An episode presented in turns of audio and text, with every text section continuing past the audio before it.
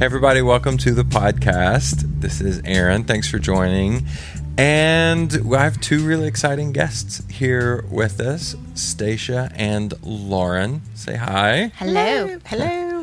Thanks for joining us. Um, both of, and you guys can uh, uh, specify what your fields are, but I've got a couple capable mental health professionals here with me as we're in this series talking about spirituality and mental health and how they interact. And so, um, Stacia, you've been on the podcast once before. So, since you've done this before, we'll make you go first. Awesome. Give us a little bit of a bio. Tell us about you. Sure. I'm Stacia Chaplain. I am an LCSW, that's a licensed clinical social worker. Um, currently, I am in private practice um, with some other girls um, at Full Circle Counseling. And uh, my preference is trauma work, but we kind of work with everything across the board. So I'm super Mm-hmm. excited to be here today to talk about trauma. Yeah, trauma is our, jam. Our focus for the day. Yeah. And then also, you've helped integrated wellness get up and going, which we've talked about here on the podcast before. And people, That's true. We don't want to forget about integrated wellness. yeah, may be familiar exciting. with that as well. Yeah. Cool. Absolutely. Lauren? Uh, my name's Lauren Fugate. Um, I'm an LPC, so licensed professional counselor. Um, I've been licensed too long. Hard to admit that. Um, 2010. Wow. Um, and I've had a lot of different roles. Currently, I'm the clinical director of an intensive outpatient program called the Middle Path um, here in Blount County, and I'm also in private practice.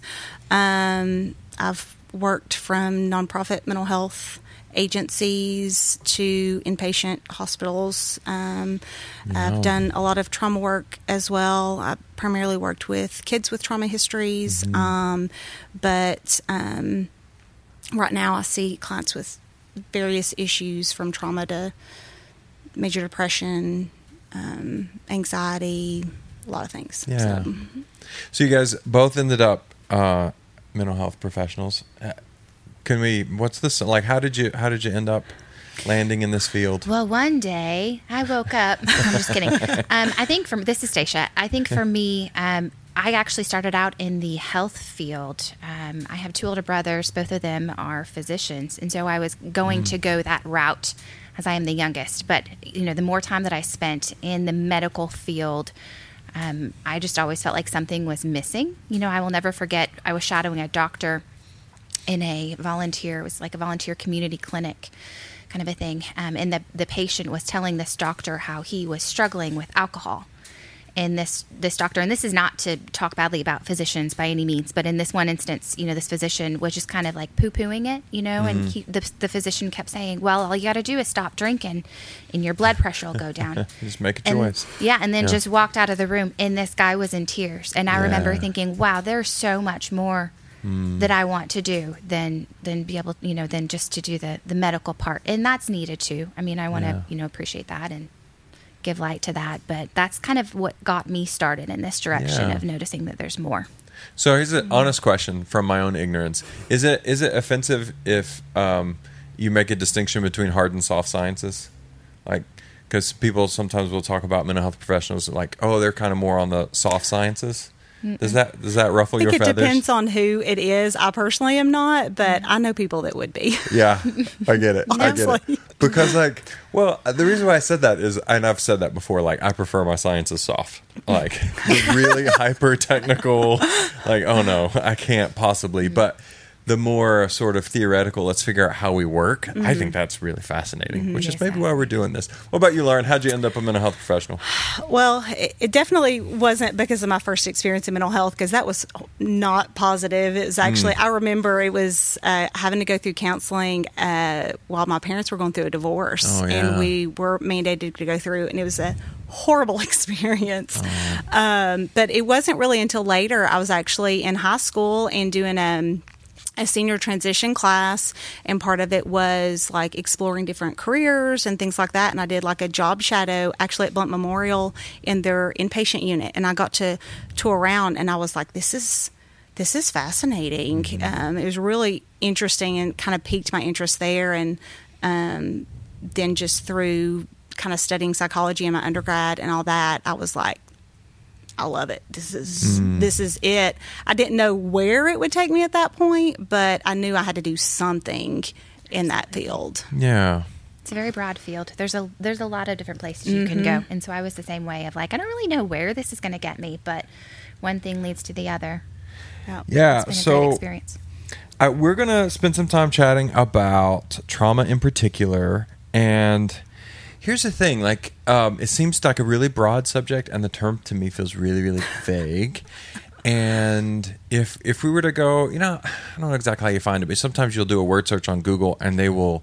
Uh, it'll show you a graph of how frequently a word has been used throughout mm-hmm. history. I haven't mm-hmm. looked at it for the word trauma, but I'm betting we're in like this massive spike where it's like I used to never hear this word, and now everybody's traumatized all the time. Mm-hmm. And I was like, probably that's moving into reality, and probably it's swung way past reality. I have no sense of that, but it's pretty buzzy right now. Absolutely. And I do hear people, myself included, using the word trauma and be like, I, we don't really know what that word means. so I think we have to start there. what do you mm-hmm. guys have an operating definition, or how would you how would you go about defining trauma? So I consider trauma any stressful event or disturbing event that causes adverse responses, adverse physical responses in your body for a lengthy amount of time. Mm-hmm. So there's various types of trauma.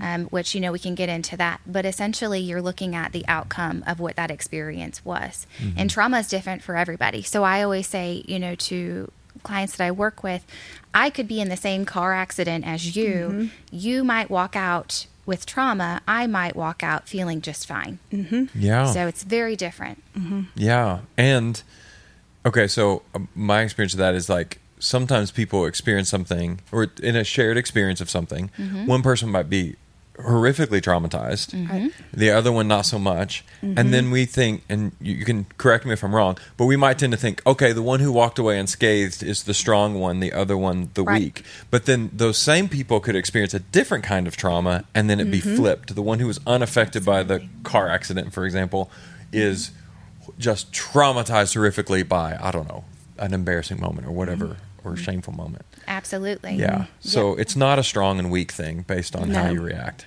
Not at all. Not at all.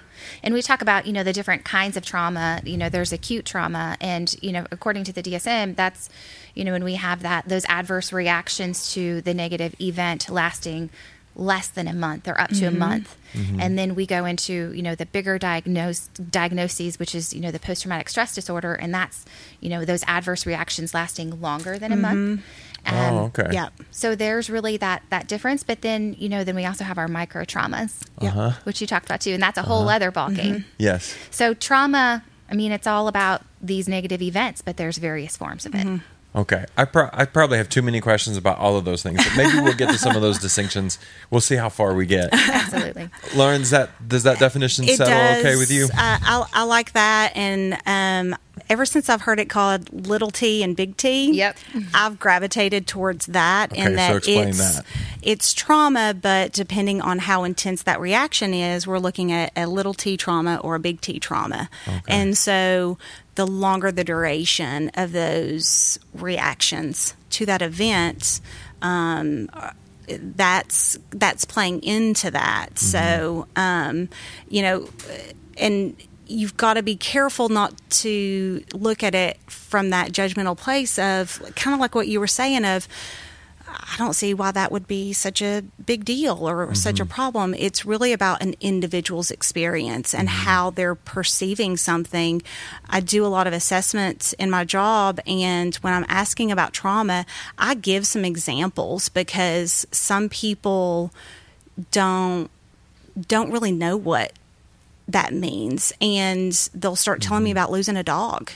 And mm-hmm. that that has lingered with them for years after the fact. And then they start sobbing. And you can tell mm. that that was actually a traumatic event for them. Yeah. whereas somebody else may see it as you've lost a pet. That's you're not that all big of a right. deal. Yeah. and how they react to that that experience could also be or would be mm-hmm. strongly informed by previous experiences of loss, mm-hmm. right? So mm-hmm. it's not those those events. I guess wouldn't be isolated. They're not standalone events. The way you process what you're facing has a lot to do with what lies in your background and Yeah. things that you probably can and cannot remember. And so it's if you try to work backwards and place a judgment on something, um, you're probably in a in dangerous territory. Okay, but but I do, and this is pure confession here, guys. You could just say, "Well, Aaron, you're that's wrong." I, I I find myself rolling the eyes of my heart sometimes when somebody was like, "Oh, I lost my keys and that was traumatic," and I stubbed my toe and that was traumatic, and my wife said something and she seemed a little grumpy and that was traumatic, mm-hmm. and I was like, "Okay, you, how do we draw a distinction between a bad mood, a bad mm-hmm. day, a bad mm-hmm. experience versus something? And it sounds like you're. That sounds what I'm hearing is the distinction is how it affects you moving forward. Yes. Mm-hmm. Yep. Absolutely. How how the adverse response to that impacts your ability to function. So you mm-hmm. think about, you know, the the classic symptoms of post traumatic stress disorder. You know, you think of the the soldier that comes home from war. You know, and Fourth of July, the fireworks are going off, and mm-hmm. that's you know triggering a flashback, nightmares, mm-hmm. um, disturbance in mm-hmm. mood, irritability, Hypervigilance. hypervigilance. Mm-hmm. Oh my goodness. Yeah, just I mean the list can go on. But once again, like those adverse reactions are different between you know the big T and the little T. So, you know, when I'm doing trauma work with somebody and actually with every client, whether they come in with a, an identified big trauma, we're actually doing a lot of developmental education on what appropriate development looks like for a child because trauma starts day one Yeah. and there's actually a newer you know psychology and i'm not very familiar with it but it was coming out when i was still in school of that prenatal trauma of us uh, our bodies being able to you know remember trauma that's happened to us prenatally Yeah. So epigenetics, the idea Mm-hmm. that um, some of not your DNA, but I'm gonna not little markers get tagged onto your DNA and Mm-hmm. they get passed back, and it can go back three and four generations, right? absolutely it's Interesting. amazing it's very interesting. there's a verse in the Bible Yes. about the sins of the father being passed down to third and fourth generation and things like that. And I don't think that's completely out of nowhere. Yep. Um, so that's Like that. okay. Yeah. So okay. What about this then? Um, the phrase is I hear micro trauma floating Mm-hmm. around. I've like never heard that, and then suddenly I've heard it. Mm-hmm. Is that a thing? Is that a valid distinction? What would you What would you say about that? You touched on you feel free. I know you touched on it earlier, Okay. but Yeah, yeah, so- go ahead. So micro traumas are these little traumas that happen throughout our life. They Mm-hmm. can be, um, you know, being put down by you know another child on the playground. They Mm-hmm. can be um, experiences of sudden abandonment, Mm-hmm. which you know today we have the term ghosting. Mm-hmm. You know, so these things are happening to us, you know, all of us on a regular basis. Somebody cutting Mm-hmm. us off, you know, cutting in front of us in line at, at Starbucks or whatever. Mm-hmm. You know, all of these little things. And so these individual events don't necessarily cause an adverse reaction, but when they're happening over and over in your life, they begin to form, help formulate these beliefs about self. Okay. So if you think of, you know, the child on the playground who maybe doesn't have the greatest support system at home, um, kind of, you know, lonely you know, on the playground, other children are putting them down. That's mm-hmm. reinforcing this belief that there's something wrong with that child. Mm-hmm. So the child would think, okay, there must be something wrong with me. And every time they would get this response from the environment of, you know, being pushed away or mm-hmm. abandoned, it's reinforcing that belief there's something wrong with me. Mm-hmm. And so that is actually, I do a lot of mm-hmm. that work of Yeah. addressing those micro traumas. Mm-hmm. Yeah. And and they're not uh, they're not standalone events. Again, they're, they're Right. Repetitive. Yeah, so that might hit again. It might strike one child as traumatic, another kid as they might laugh it off and think nothing of it, Absolutely. and it's informed by what's in the background. Mm-hmm. Yeah, Yeah, they're building that sense of self around all of those mm-hmm. experiences. And so that's where you see a lot of adults who have really low self esteem or, you know, really struggle with feelings of abandonment. And it's, it's a result of this, mm-hmm. you know, uh, this building of all these experiences over time. yeah. So I'm thinking about just application for people who are listening. I, one of my experiences when people are trying to evaluate: Do I need to get help? Do I need to get some prayer? Do I need to see a therapist, etc. And what I hear a lot is saying. Um, what I went through, fill in the blank, doesn't seem like it, it's that traumatic, Mm-hmm. or it doesn't seem like the type of thing that should mean that I need to get help. Mm-hmm. And really, the type of thing that it was is almost irrelevant. That's what I'm hearing you say. It's really about what matters is how you're reacting to it, Mm-hmm. how you've been affected by it, and that's not a strong or weak calculation. Absolutely. It's just it's is it affecting your reality and the way you move out into the world, and if so, then then maybe you can get some help, and that Mm-hmm. would be helpful. And then you think about it too, you know, it's it's not only how does it impact the individual person that has experienced the trauma, big T or little t, the family system around that person is going to be impacted as well. The friendships around that person are going to be impacted.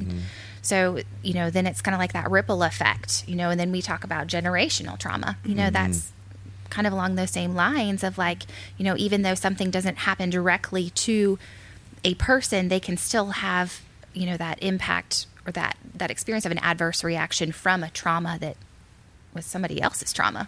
Right. Yeah. And if those ripples then extend like, into your family or, or to your family unit, well, some family units are really strong, and those mm-hmm. ripples might not mean much, and then others it might it could cause a chain reaction and be really, really problematic. And then you're going, well, now we've got this huge mess, and it doesn't feel like that big of a thing, and maybe I don't need help, but but then maybe you do. Mm-hmm. So, what about acute versus chronic trauma? How would you how would you draw a distinction there? I, these are Yeah. I can't just tell you what's happening. I'm just giving you guys words that I've heard, and I don't know what they mean. So I've heard it. acute, I've heard chronic. How would we distinguish? Yeah, I think you're you're going back to a, a severity or an intensity level as far as you know um, how much this is impacting you at that time in that moment versus this is something I'm dealing with over a very long period of time, and so um, you gave the example of the vet earlier and having the response. Is it just during the 4th of July that they have that kind of reaction? Yes. Is that PTSD still relevant and valid? And every 4th of July we have that reaction and that's a stressor? Mm-hmm. Or is this something every day? There's some sort of constant trigger or stressor to that that's triggering these reactions and responses mm-hmm. Mm-hmm. to that so it's it's really looking at how a person is experiencing it and how much it's impacting their functioning Okay. Yep. Acute is, is seen more as like, um, you know, you have one major event that has Yes. lasting Okay. impact. The chronic is like you're living in a home with an abusive family member. So this Uh-huh. is ongoing, chronic, everyday abuse. Got it. Yeah, that that helps. You know, I've, I, as I this isn't about me, but if I try to put a personal lens on it, I have had things happen to me where people will go, "Oh, that must have been that must have been a traumatic event, like an acute trauma. How were you impacted by that?" And I've had to go, "Uh, no, like I didn't change a thing." Um, and maybe that's just part of my wiring. But I went through a two year period that just sucked. Nothing worked. It was hard. It was exhausting. I was frustrated. Mm-hmm. And while I haven't noticed, like, because what I'm getting for your definition of trauma is really how and to what degree it changes the way you live your life. Mm-hmm. And I've had acute events mm-hmm. that didn't change a thing. But at the end of that, like, two year period, I had to look back and go, oh, I'm different now. Mm-hmm. I behave differently. I respond to mm-hmm. things differently. Things trigger me or, or like freak me out in a way that they never did before. Mm-hmm. And it like took years to sort of move out of that. And that was that was a shift for me because you tend I tend to think one big event that equals trauma as opposed to sustained just difficult circumstances and and that Absolutely. shifting the way you I do want to chime in and I do want to talk about like the diagnostic part of it. You know, Okay. like the intent of this is not for people to be self-diagnosing. You know, we talked about the difference between that acute um, acute stress response and the PTSD. You know, to actually have a diagnosis of PTSD, there's several things that you have to hit. It's not just having nightmares or just having flashbacks.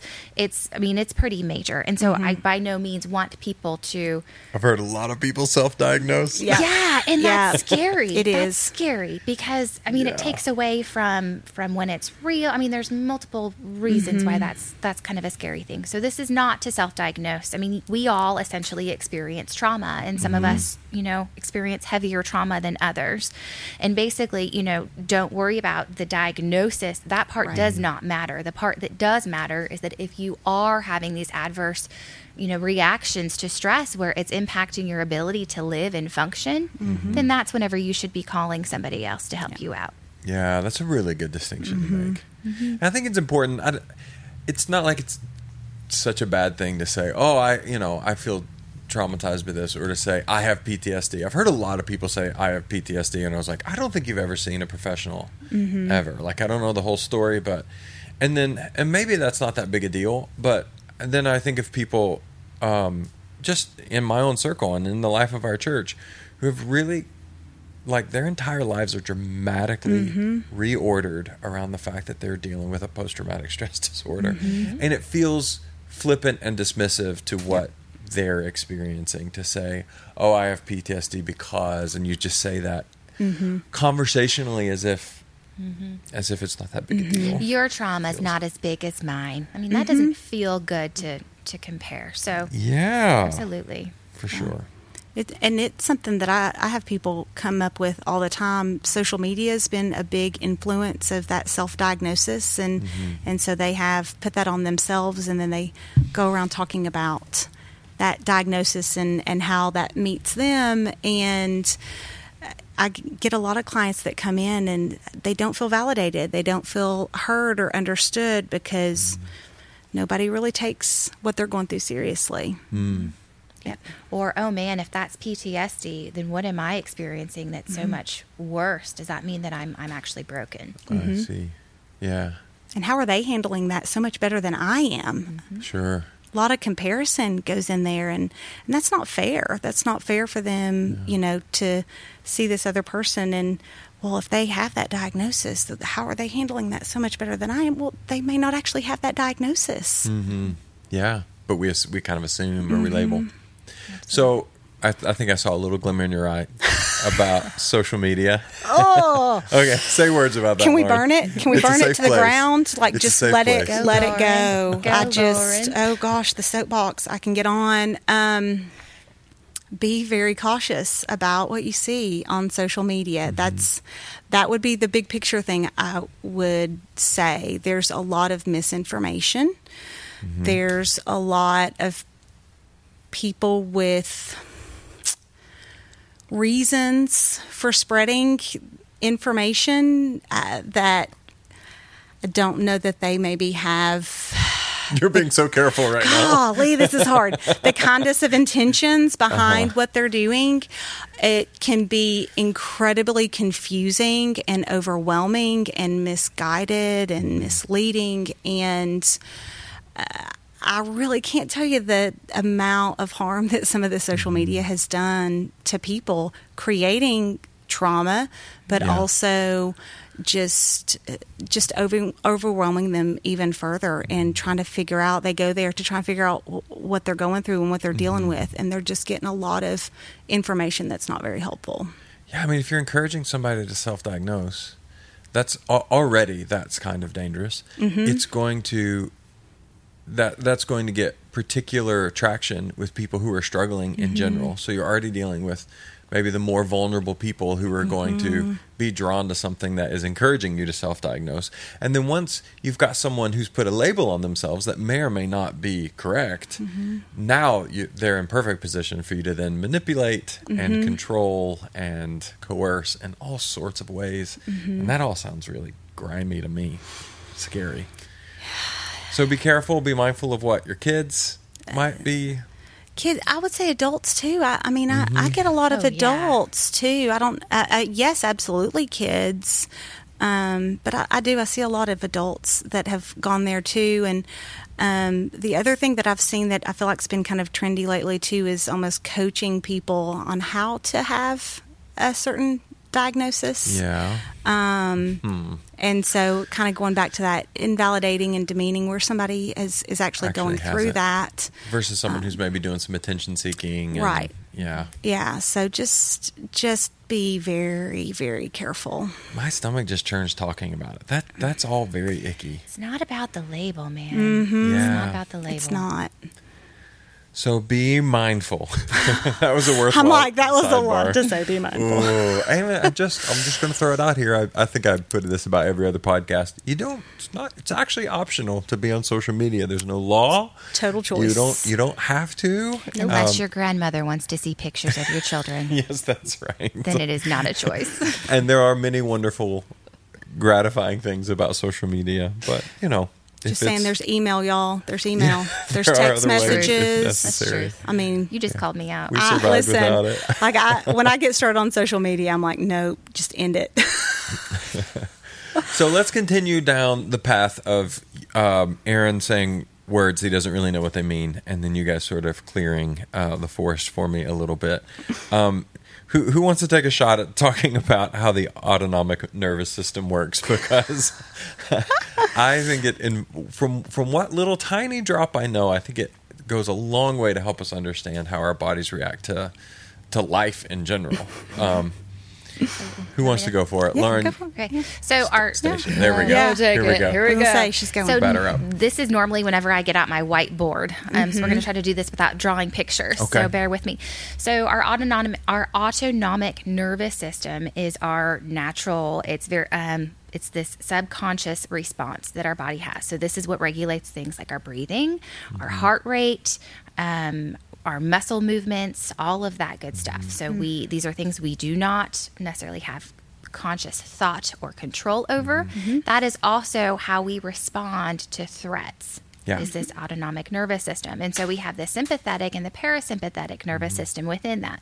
So So, if let me just hit pause. The autonomic nervous system is our, the way our body reacts to things, and it's these are things that kind of work on autopilot a little bit. We don't always inform, like our Correct. like our digestion, for example. I'm not telling Right. my heart to beat or my Right. food to digest. It's just happening. Absolutely. And so we don't always dictate it. So if, for example, there was a loud bang um, that was startling, it would create a whole bunch of cascading effects in your body, Mm-hmm. and none of that would be something you were consciously telling your body to do. Yeah. That's a type of stuff the autonomic nervous system does. Absolutely. Okay. Mm-hmm. Mm-hmm. And so within that, we have our sympathetic and the parasympathetic. And the mm-hmm. sympathetic is that fight or flight response. So you just gave the example of, you know, a loud bang and that startle response.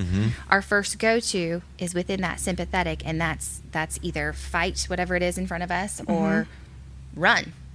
And when that is not an option, our body will actually go down more towards the parasympathetic and that goes into freeze and then that that other word that we um, have identified as fawn Okay. so the freeze or fawn so those usually will come after fight or flight is identified as not being an option mm-hmm. does that make sense Okay. So I'm, I'm going to pause again on Okay. terms. The word sympathetic's not very helpful because we think of sympathy, Mm-hmm. and and it's that's not the correct. I mean, it's it's. I mean, that word makes me think of something different than what you're describing. the word Mm-hmm. Absolutely. sympathy. absolutely So, uh, okay. So just don't get for those who are listening. Don't get caught up with uh, am I am I showing sympathy for someone? That's not that's not what we're talking about. We're talking about how we react to a moment. absolutely yeah i don't know where the origin of that word no comes from Yeah, but doesn't matter. we just know that it happens. And so we have that fight or flight response. Um, and when that's not an option, such as if we are a small child living in an abusive home, for Uh-huh. example, we're not going to fight, Yep. you know, our very large parent, and we cannot run Nowhere to go. because we have nowhere to go. Then we go to the freeze, which, you know, you think of the animal playing dead, that's Mm-hmm. freeze. So, you know, a, that can be seen as like avoidance, that can be seen as like falling asleep, um, those kinds of behaviors. And then the fawn behavior, and that is actually Never when. heard that one. I've heard the other newer. three. Yeah. Yeah, it's newer. And so fawn is identified as um, how do I put this into actual words here? Um, you are playing into the relationship so that you are less likely to be a threat to the the abuser. So you are going to um, be the yes man. You're going to ag- agree with whatever it is that they're asking for. You're going to You're playing along. play along. Absolutely Yeah. um, looking for the term of trying to think of the name of that behavior, and it's not coming to my head. Um, Um, I don't know either. Okay. I got you. Anyway. way to call me out too. Like I'm like, oh dang, now I don't, I can't think of it either. word? What's the word? Um, you're you're essentially going to be the yes man. yeah, you're Uh-huh. you're saving yourself. You're okay. Let's Mm-hmm. let's do what needs to be done. Okay, okay, okay. We got Got it. it. I'm going to roll it. Mm-hmm. with the punches. I'm not going to create any ripples. Uh, okay, and that's that's fawn. That's fawn. Okay. And so fight or flight, I think those are the most familiar terms. Mm-hmm. And fight or flight is not you don't get to decide whether how you respond fight or flight. It just Right. happens. Right. Is that also true for freeze and fawn? Or is it Yeah. Mm-hmm. I, yes. Yeah, it's just kind of an, a reaction. It's just a response. I mean, this is all the autonomic nervous system. So essentially, you don't have a choice Yeah. in any of this. This is all a um, subconscious thing that happens. And so that's it's important. You know, if you are doing work with this area and experiencing these things, the important part is being able to identify which one of these am I using. Mm-hmm. Mm-hmm. Okay. So am I can- is is my behavior being able to identify I'm doing fight, flight, freeze and fawn. Correct. Mm-hmm. And then out of that you can what what does that then basically get your get your cognit your your conscious mind to sort of take over and control Mm-hmm. Absolutely. and then be able that way you can actually dictate your choices. Absolutely, to some degree. However, that being said, depending on the the amount of trauma that you have, and this may get really confusing, but you're gonna. Oh gosh, this goes into It's the so brain. much. I know there's so much. this goes into your brain, and so we we. You know, these responses that we're identifying, these autonomic responses, are actually part of what we identify. This is not the technical word as the reptilian brain Yeah. in the reptilian brain, the entire job of this core center part of your brain is to keep you alive. Right. Mhm. Survival. Period. It is survival brain. And so what you're talking about being able to be aware of these things is actually the the Prefrontal The- like the prefrontal cortex. It's the outer layers of your brain. Once again, I'm used to having these pictures to describe these things, but it's the newer brain essentially, and that's where things like um, um, decision making, um, imagination comes from that area of the brain. Being able to problem solve. So if you've experienced this. You know, these major traumas, and you're stuck in that sympathetic nervous system all the time. If we have this chronic chronic trauma and we're stuck in mm-hmm. this all the time, mm-hmm. our ability to problem solve goes out the window. Mm-hmm. yes. So it just depends on the level of trauma that we're dealing with. Some people Yeah. can talk themselves through it. Some people need to learn regulation skills before Yeah. they can be able to get into that parasympathetic. So if you kind of get, I'm going to use all these terms will be wrong, but I'm just trying to make it accessible for the layperson. if you're kind of in sort of the deeper resources of your of your brain, mm-hmm. where you're responding subconsciously, mm-hmm. or uh, it's probably not the right terminology to use, but um, can you get outside of that and then use your more logical mm-hmm. reasoning brain to inform? But if there's like a lot of trauma, or you're just kind of in a really tough spot, you may not actually be able to Right. kick out of that Right. reactionary part of your brain and mm-hmm. into the logical part of your brain. Correct. Is that right? Yeah, that is correct. And so, what we would do in therapy is actually teach those regulation mm-hmm. skills. And so, that's considered the bottom up approach, Okay. where we're actually working from the center of the brain and regulating that center of the brain so that you mm-hmm. can access access the higher part of your brain.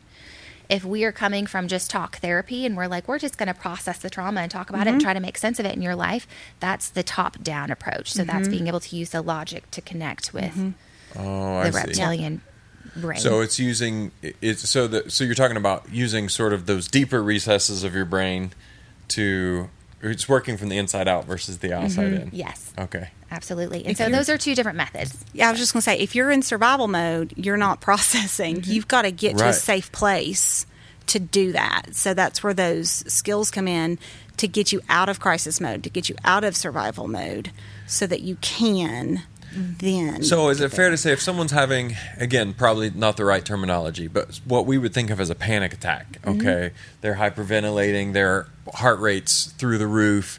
They're you know, the world is feeling mm-hmm. very very small and they're terrified. Mm-hmm. It, you're actually physically incapable of Yep. proc- do, of high level processing and Correct. working your mm-hmm. way logically through that. Correct. So the so you have to work to get yourself Yeah. out of that state. Is that what you're talking about? How how through therapy you help people regulate. don't their solve way a out problem in a panic attack. Yes. it's not going to go well. you can't. It's you uh-huh. can't do that. Yep. You also cannot think about other people, and that's that's mm-hmm. something you know when we're doing crisis trainings. That's what we will learn is that there's no problem solving if you're in crisis mm-hmm. because you don't have that ability to access that part of the brain, and so that when you're dealing with somebody in crisis, the entire goal of that moment is to get them out of mm-hmm. crisis, not necessarily the physical part, but getting their brain to settle down to mm-hmm. regulate back into the parasympathetic. Yeah. And so those are things like, you know, breathing techniques, meditation, mm-hmm. body scans, which is a type of, you know, mm-hmm. meditation, um, even you know, simple things like coloring, going for a walk. Mm. All of those things are going to help regulate your body to be able to access that higher thinking. So if you feel yourself getting stuck in those moments where you feel those again, maybe I didn't give the right list, but your stress is through the roof, your heart's racing, elevated breathing is that type of thing. You feel yourself getting stuck in those for whatever reason. That maybe is a sign that you could really benefit from some therapy where someone can give you some tools to help Right. you not get stuck in that. Absolutely. So I've heard this described um, as as uh, b- alertness or like hypervigilance mm-hmm. on one extreme versus very being very calm on the other. And it's like a seesaw that goes one way or the other. You're kind of mm-hmm. in a more calm state or a more uh, vigilant state, mm-hmm, and there's shades of each, right? But some people will just just like you've got like a like a seesaw might get stuck. You can get stuck in a hypervigilant state or in a in a very calm or almost I guess that would be more of a depressive state. Mm-hmm. Um, and then when people find themselves stuck, they can't always just will themselves out of it. Is Right. that fair to say? That's very fair. Mm-hmm. Yeah, and then there's some people it feels like the regulator between their I see a lot of people get stuck especially in like a hyper vigilant state. So mm-hmm. they're just always on alert and anxious. Um and then some people cycle back and forth from one extreme to the next. Mm-hmm. It's almost like whatever it is that regulates um, that seesaw, how mm-hmm. loosely that seesaw goes from back and forth, that can get that can get broken or it can get mm-hmm. um, it can get stuck. And and and is therapy is one of the ways that you can get mm. you can get unstuck. Is that oh, is that too much of an oversimplification? So Aaron had um, earlier before we had started the podcast, er, or Aaron was talking about his dog. Tell the Yes. story about your dog. What did you notice about your dog? Okay, my dog uh, is Tyson. He's just adorable. I love him. My wife loves him so much more. Um, he, great little dog, and he will just be completely out of like gone to the world, sound asleep. In this, the most ridiculous poses. I don't know if you ever watch your dog sleep, but they he gets in the most ridiculous spots, and all, he's gone. But then one sound, you know, the UPS man's not his favorite. Um, he hears that truck or he hears a school bus or whatever. He pops up out of that and then almost instantly enters the state where he is at the window, hyper vigilant, every muscle in his body tense, and he is hype so alert to whatever that threat he feels. Now, if I ever get to that, if I get the state that he just cycled into, it's going to be like hours before I feel normal again. Um, but uh, he'll do that so often. I work right next to the window where he loves to come bark at whatever it is, right? And I'll I'll just look over three minutes later, and he's sound asleep on the couch again. Whereas for me, it would have taken hours. Yes. it's like he cycles in and out of those states, like with there's just like no friction. Whereas I don't feel that way at all. So the difference between you and your dog is that your dog is in the moment every moment. Mm. Your dog does not have the ability to think about what happened yesterday, what mm-hmm. might happen tomorrow, what death might be like. I mean, mm-hmm. your dog is the perfect example of how to stay mindful and in the moment every day. That's how your dog can cycle so quickly. Mm-hmm. So, us as humans, I mean, we worry. We're worriers. So, we're thinking about, oh my gosh, what happened yesterday? What's going to happen mm-hmm. tomorrow? What are people going to think of me? Well, the last time I had to do this, this was the result. This might mm-hmm. happen again. That's why, because we're not staying in the present moment. So, you know, mm-hmm. some of those other skills, you know, that that meditation, the deep breathing, the other part of that is learning mindfulness, learning how to bring mm. yourself to the present moment and recognizing that in this moment you are not being chased by a bear. Mm-hmm. Mm. In this moment, you are sitting on the couch. You are in, you know, our office if we're in the office setting. Mm-hmm. And right now, you're loved. Mm. And then we identify who who loves you right now. And we talk about those things. So it's bringing yourself into that present moment. So to go back to a, an illustration I've used a few times while preaching, that's when I get in my time machine. I, when I jokingly Yes. talk about my that only goes forward and at regular speed, Mm-hmm. where I just go, no, I'm here, I'm in this moment, I'm not in the future, I'm not in the past, Right. in the present, and getting aware. Mm-hmm. Yeah, Absolutely. and some people, I think, find that really difficult to do, and others seem to do that much more easily. Like the difference between my dog and I. Yep. My dog, who apparently has a much greater state of mental health than I do. Aren't you jealous? Yeah. I'm jealous of that Yeah. sometimes. Be- me being jealous of my dog is actually a thing in our home.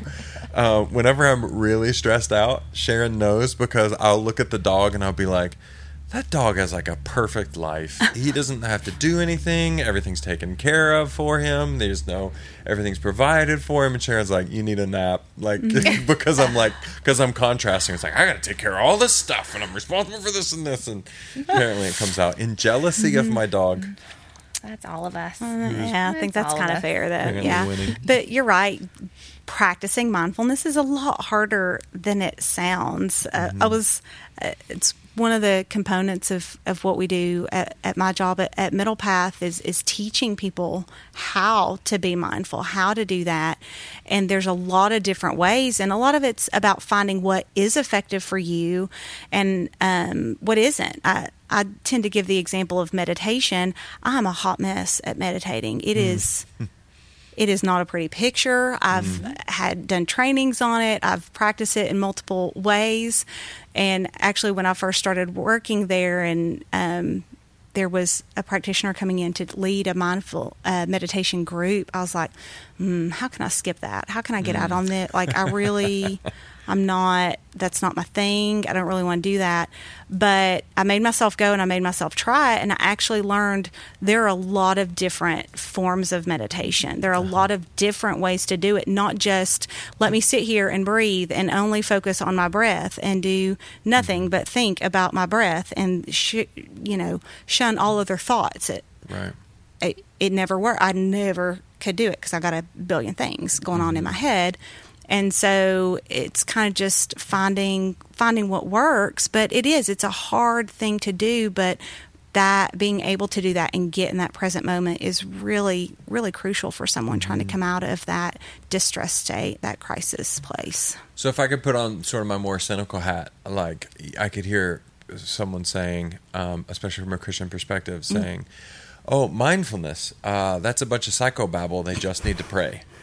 Um, and uh, I, I, to that, I just kind of want to say, meditation has been a form of Christian prayer for like two thousand years now, and, and we do lose Yep. lose sight of that. And um, so, those two those two ideas, meditation and prayer, church history, biblically speaking, they're not mutually exclusive. There's a mm-hmm. tremendous amount of overlap, and prayer is very much a form of mm-hmm. meditation. Mm-hmm. Um, and so, just just in case people have little Yep. warnings popping up, there's like, what is this? What is this mindfulness stuff? I I have time with Jesus. I would say time with Jesus is a is a really helpful way to be mindful, to be aware, and and to again what you're trying to do. uh, I mean, I'm I'm no expert or anything approaching it, but uh, a lot of mindfulness is well let's let's be aware of our surroundings. Let's really understand what's happening. Let's sort of tune into what's happening in our bodies. All of those are prayer practices and can be exclusively a prayer practice. Like people who um, have a you know wouldn't would never use the word meditation or mindfulness but they have a very they have a very intentional um, prayer life where they walk in real intimacy with Jesus, I would say, yeah, you don't need to word to learn those words or those Right. practices because you've already found it naturally in just your life with the Lord. Correct. Yeah. Exactly. And Yep. so uh, it, they're not mutually exclusive, and they and they don't need to be pitted against one another either. That's I think and it's terminology. I mean, Yeah. that I mean, that's really what it comes down to. It, it- prayer is absolutely meditation, and meditation. I, I I absolutely agree with that. It, it's just really what's meeting your need and where you're at. Yep. I um, lean heavy on, you know, I, in our previous podcast, we had talked a little bit about, um, you know, the integrated wellness and the purpose behind that of being mind, body, and spirit. You know, trauma work requires levels of spirituality as mm-hmm. part of that mm. process of of being able to self-regulate you know knowing that you're in the present moment knowing that you're not alone. Mm-hmm. You know and that spirituality can look different you know for different people. Mm-hmm. You know as a therapist we don't want to judge that but um, you know that's the time that we do bring in our faith. You know god is walking with you. Whoever you you identify as your higher power is going to walk with you through this journey um, and that often brings a lot of comfort to bring that into practice so yes prayer meditation that goes hand in hand So, what about this? If there's someone, um, maybe they're hearing this and they're saying, you know what, I do kind of get stuck in that, you know, hypervigilant state, or I get, s- I get stuck in places of deep stress or anxiety or panic, things like that. Um, and I, I have a hard time regulating, getting back to the normative state. And and to that, we're saying, hey, you could really benefit from therapy. Um, this might make you both cringe just a little bit, but there are some people who they're just they're not they're just not they're just not going to do it. correct They're going Yep. to say, Yep. uh, uh, I, you know, I- have my own ways, or I have better ideas, or I have really strong feelings about that, or my parents went to a therapist and they were divorced three months later, and I blame, you know, there's lots of reasons, valid or not. Um, uh, some people go, uh, finances are an enormous barrier, and integrated wellness and our church and others have helped to try to solve that but it can a gap still remains. There are other people who just they're just they're just not for whatever reason. Are there other things especially if someone let's say they're kind of they're having these sort of trauma informed responses based on some of the stuff we've we've described where they're you know again they're they're getting stuck in, in places of panic and they're you know what are some of the valid things that they could do um, to help them learn how to regulate on their own in the event that they're just like, yeah, I'm not, I'm not going to go see a therapist for whatever reason. Well, let's get out our list. it's a long list we They're can do. long lists. So, and I mean, Yeah. identifying your triggers in your environment is a big one. So, if you are anxious and you're listening to the news, if you're listening to, If you're you on know, social media. social media, yeah, um, I'm trying to think of like a big rock band name, and it's not coming to mind. But even- Metallica. do what? Metallica. Metallica, yeah. If you're listening to these things, you know, and they're in your environment, they will absolutely play into trauma response, just general anxiety. So being aware of what's happening in your mm-hmm. environment, taking care of your Yeah. body, getting enough sleep, mm-hmm. coming to, you know, identifying a routine for yourself. Mm-hmm. Um, I feel like I'm talking too much. Lauren, you no, go. yeah, you're you're hitting on a lot of it, and I'm I'm thinking through. We do a model called DBT at Middle Path, and you know it touches on a lot of the skills that we teach. Uh, One of them is, have I eaten today? Have I, you know, am I hydrated? Um, how much sleep did I get? Looking at some basic things that can help check like physically where you're at, and can also lower where you are, you know, your heart rate. How much caffeine have you had? Are we on the third two liter of Mountain Dew? I'm not judging. My husband is a chronic diet Mountain Dew drinker, mm-hmm. but there's a lot of caffeine in there. Yeah. And if you're already amped up, you're just continuing that process and making it worse. So there are some very small, simple day to day things that you can do. Not to get too down in the weeds, but like if you feel yourself dealing with a lot of stress and anxiety, then like you should limit your caffeine intake. Like that's that's right, isn't it? You should. I mean, yes, Yeah. you should. uh, ca- you can have Easier said than done. huh? yeah. Yeah. And those, you know, when you were listing that, it made me think of um, a, a couple of acronyms. Um, in 12 step process, they talk about HALT, hungry, angry, lonely, tired. Correct. Like, and that, and to me, that's getting in your time machine and going, okay, am I hungry? Am Right. I angry? Am I lonely? And sometimes I'm like, I'm four for four. Yeah. Um, and then my own, uh, this is a silly thing that I made up one day. Uh, just in general, it's a broad category. When I'm not doing well, my little acronym is I need to get sped up, which involves a lot of slowing down. But it, it just just a forced acronym. I'm a preacher. I think like this: um, sleep, prayer, exercise, diet. So how and I have to go sleep first. I literally can't even pray if I'm sleep deprived. Mm-hmm. So it's for me it's sequential, and this is sort I've sort of worked it out. Okay, this is what helps me get sort of my feet back underneath me. Mm-hmm. A you know a healthy sleep pattern, prayer, exercise, and then diet. For me, it goes exercise and diet because if I exercise, I'm more motivated to diet, and for some people, mm-hmm. if they're diet, they're more motivated to, ex- to exercise. But like sort of intentionally finding okay what actually works for me to help me get regulated to for lack of a better word Yep. And then I would add to that too, um, check in with your breathing. You know, we had talked about the mindfulness stuff, and really that all goes back to the breath. Yep. Um, I was working with a law enforcement officer, you know, who was not really, he wasn't buying into the whole DBT stuff. Um, but what he found to work for him was getting in his car. And every day when he would get in his car before he would, you know, um, start his shift, he would put his hands on his on the steering wheel and take a deep breath in through his nose mm-hmm. Mm-hmm. and not through his mouth, and just allow himself to be in that moment and notice what it feels like to sit in mm-hmm. his car. Mm. And then he was ready for the day. Mm. So just being able to recognize what it feels like to breathe, and that's going to bring you out of that par- out of the sympathetic into the parasympathetic, where you can regulate. Yeah, that's good.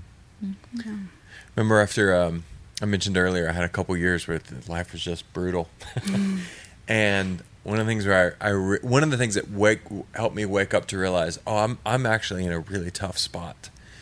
Is I'd had so many pieces of bad news come by way of text message.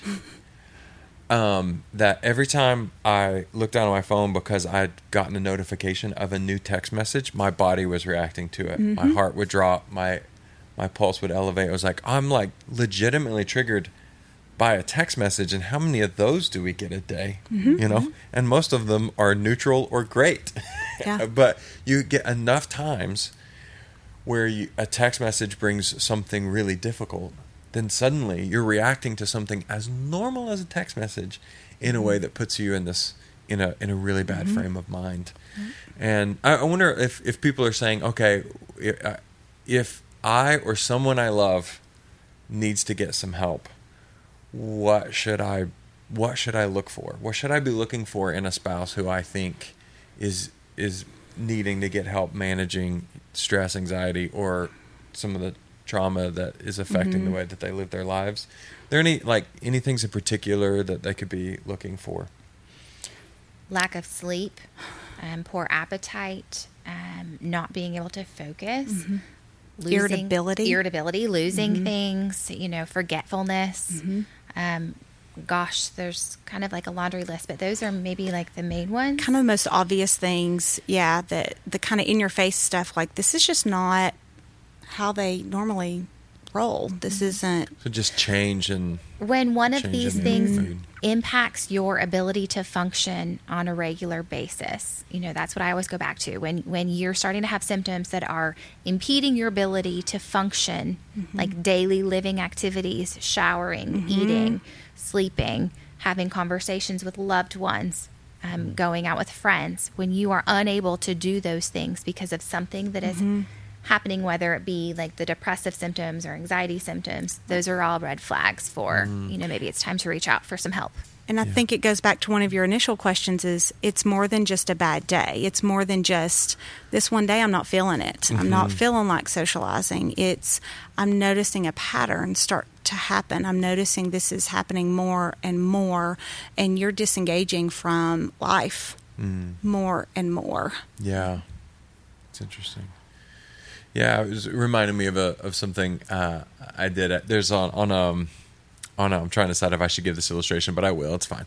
Um, on a mixing board for like a like a soundboard like we have in the sanctuary. Um, there's a thing called compression, and compression um, basically think of the sound going through a tube, and it cuts off the highest peaks and it cuts down it cuts out the lowest peaks. So it sort of keeps you in the middle from sort of the spectrum of sound. The high peaks or the really loud stuff, the really quiet stuff, the really screechy stuff. It all gets cut out because compression limits how much will happen in that sort of in that spectrum. Um, and I realize I very much have a compression knob. I determine how emotionally available or unavailable I'm going to be based on what is required of me in the moment. Okay, so like I spend some. Okay, I'm I'm about to go do a funeral. How do what do I need to do? How can I regulate so that I can be emotionally available to the people I'm talking to, um, and not lose it while I'm trying to be hopefully a source of comfort. and so, and one of the things I, I noticed again going back to ugh, the the rough spot, going back a few years ago, is my my capacity to do that like I kept turning up the compression, turning it up and mm-hmm. up and up and up, and limiting the emotional range, what I was experiencing more and mm-hmm. more and more. And then one day, the knob just broke, and my capacity to regulate out and and cut out those emotional highs and lows was mm-hmm. just gone. It was just gone, and I became a much more open and honest and vulnerable person. Um, and I also became like a way less regulated person for for a while, like mm-hmm. for mm-hmm. quite a while actually. It took me a long time to sort of move out of that because I was using that compression too much. Mm-hmm. it became my coping mechanism to the point that I act- I, I broke it and the capacity to do it was gone. It took me a while to bounce back from that. Absolutely. And I um, think, you know, you kind of identify too, like it took you a while to bounce back, but, you know, we don't always recognize when we're in that mm-hmm. place. It may mm-hmm. take having a loved one, you know, tell you, like, hey, something's, Something's going up. on here. Like, let's mm-hmm. talk about it. So I think, you know, identifying communication is a huge part of all of this and not to fear that kind of communication. You know, if somebody is saying that to you, they're probably coming from a place of love, not from a place of shame. Yeah. Yeah. So kind of going into that place of like normalizing, you know, this this can happen to any of us and it happens to all of us. Yeah, and it's really helpful if you. I'm glad you said that because it takes a matter. It's, uh, it, it takes um, it, it takes a lot of courage to say to someone, "Hey, I'm concerned about you for these reasons." That person is taking a risk of upsetting you, of hurting you. If they didn't love you, they wouldn't be bringing it up in the first place. So that means they value your relationship.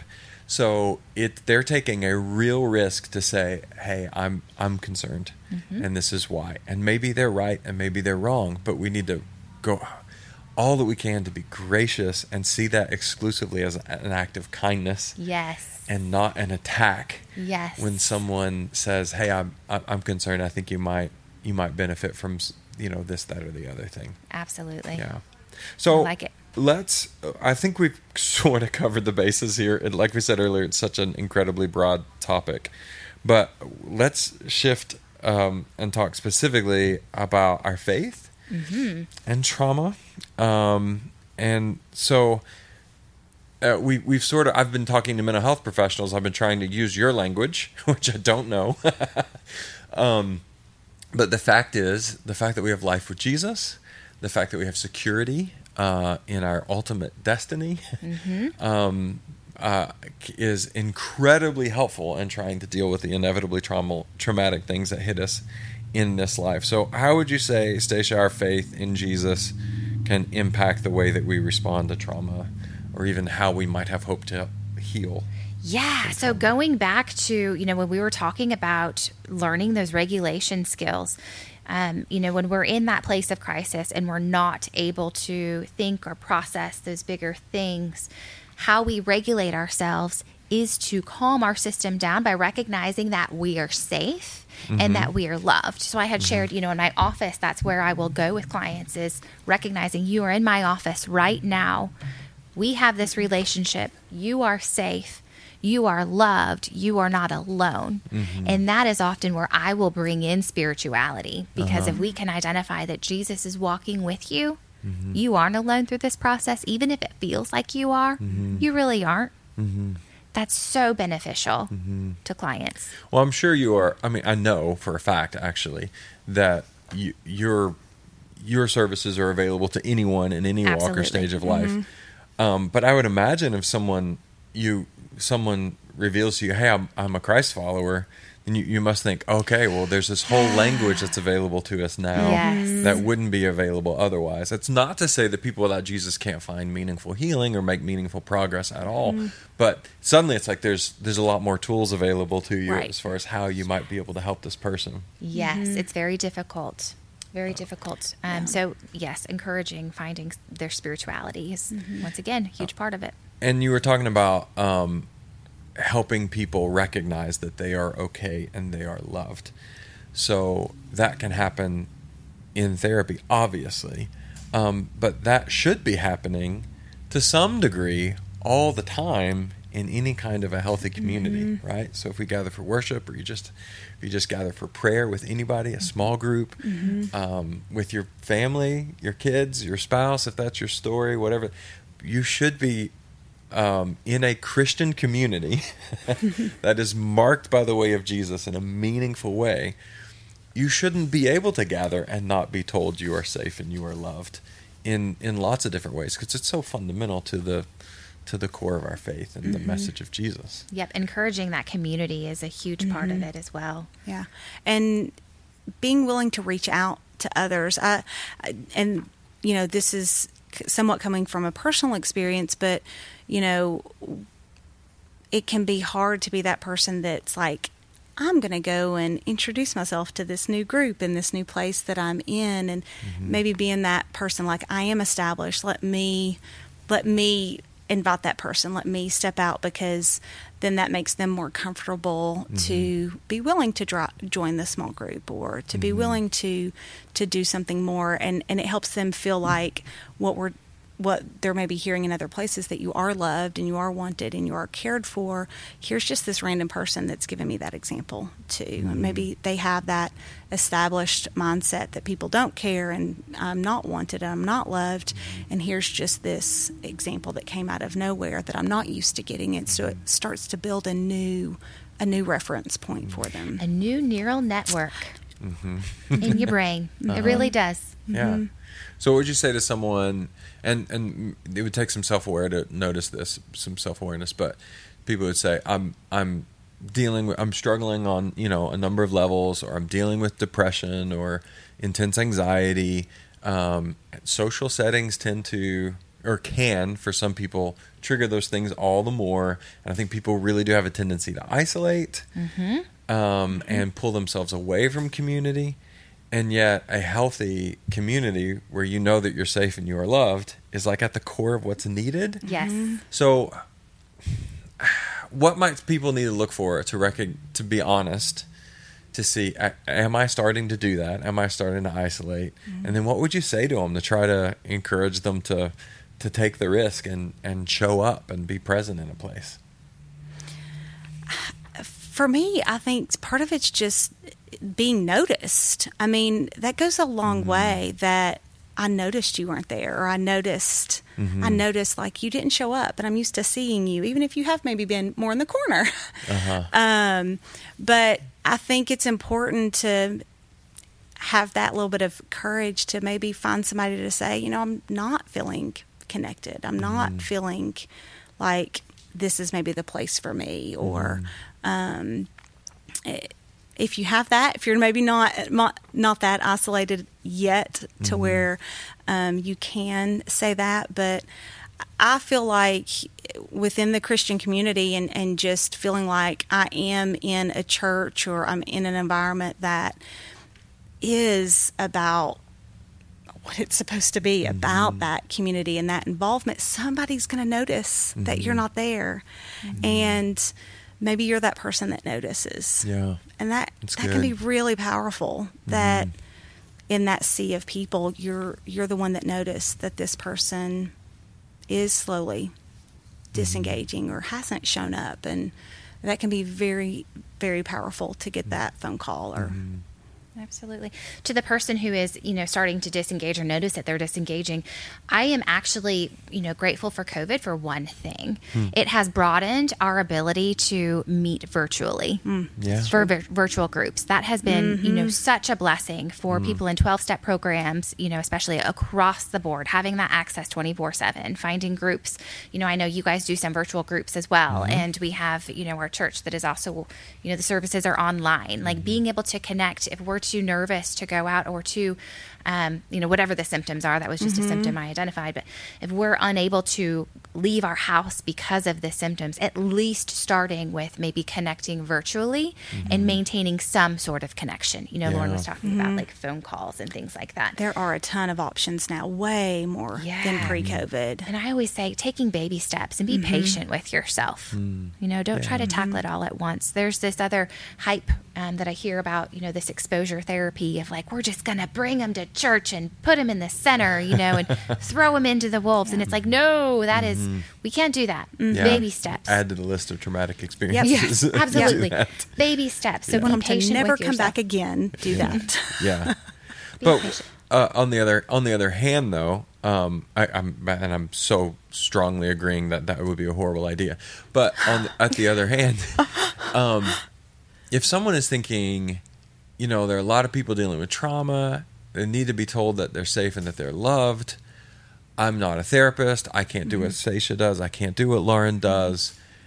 But if at the really at the core is letting people know that they're loved, um, like saying hello to one to someone on a Sunday morning and uh, greeting them warmly, um, and even not just on Sunday mornings. On I mean, these are sacred gatherings when we gather, so I think there's, uh, that's a force multiplier because we gathered in the Lord's presence. But at a at Kroger or fill in the blank, just being welcoming and kind and engaging doesn't make you a therapist, but you are doing something therapeutic and potentially something really healing. And like it matters significantly. And we can go those are tiny those are tiny little things. But we talk mm-hmm. about micro traumas. Yep. But you can also have like micro healings and mm-hmm. sometimes just being warm and kind and smiling and saying I'm glad that you're here or I'm glad I bumped into you or it's so nice to see you. Mm-hmm. That's that's a micro healing. It's a micro therapy in a way if if, if people it. are also Yep. getting hit with micro traumas. Yeah. I love it. You Mm. are totally correct. and every any sort of any sort of gathering for worship is just we're we're we're setting the stage for that in really meaningful ways. So uh, one last idea here, uh, you guys, I you're bo- both part of our church. Um, joining God in the renewal of all things is our mission statement, and what part of what I love so much about that is it's an overarching story that says. Um, you're not an accident. There's you have a place in the world. God is renewing all things. You have a place and a purpose in it. And um, I think when people are, I think as you're dealing with trauma, maybe you can maybe you can correct this, but maybe your your your your view of the world gets smaller and smaller. You get hyper focused on whatever that difficulty is, and you can lose sight of a larger a larger place and a, the bigger picture. Um, and so I just want to take a minute, man. If you're if you're dealing with trauma, if you're if you're feeling like stress or anxiety are starting to take over, uh, I encourage you, as we already said, don't isolate. Take the baby steps. Um, and if you're willing, get help. Um, but then one of the things I want to just frame up for you is we have a purpose and a place and a mission. God is renewing all things, mm-hmm. and we have a we have a place in a larger story, the ultimate story, to join God in the renewal of all things. Mm-hmm. So I guess there's actually not a question in that. No, but that I was beautiful. Up, I Yes, ended up giving is- a I sermonette. like it. Sorry. Mm-hmm. It's exactly where I um, needed to go. Good. Did we hit all the high points? You guys know. Are we? Are, is there anything else you feel like we need to hit? If we're like, oh man, we missed it. If we didn't discuss it. I, I think you did. I mean, Yeah, I think we kind of covered everything. Of be course, we can willing to ask for help. I mean, if you, I, I mean, and I'm sure Stacey's the same way. You know, I'm happy to answer questions. If you don't know where to start, you know, grab somebody, ask. Um, Aaron, I have no doubt would be happy to like steer you towards someone, but Yes. uh, ask somebody and and ask somebody that maybe can at least guide you to someone who will know. Yes. the answer That's great. um, or get you to that answer. So, um, not trying to go back on my social media soapbox, but make it, you know, ahead. make your Lauren. I'll question you to on it. somebody that can give you a helpful answer, Yeah. you know, or help Absolutely. you find that helpful answer. Yeah. I guess is more what I want to say. we can do something more more helpful in our context than just hey go google that Right. because there actually are a disproportionate amount of mental health professionals within the life of our church is part of the reason why we're doing this series because we have access to people with a lot of expertise um, across a, a, a variety of fields. And so you may not know who lauren or stacia are but if you're in our church there's a good chance you know who i am. And i would be happy to introduce you to one of these folks or one of a whole bunch of others that are in our church um, who can help you, you know, with in you know through Christian lenses as well. Say here's here might be some helpful steps. Maybe maybe you could benefit from some from some therapy, and here's some places you could look for that and help kind of refer people along. We have a list of, of folks we refer people to as mm-hmm. well. We're, we're helpful. We're happy to help people find a spot Right. um, to, to get some help.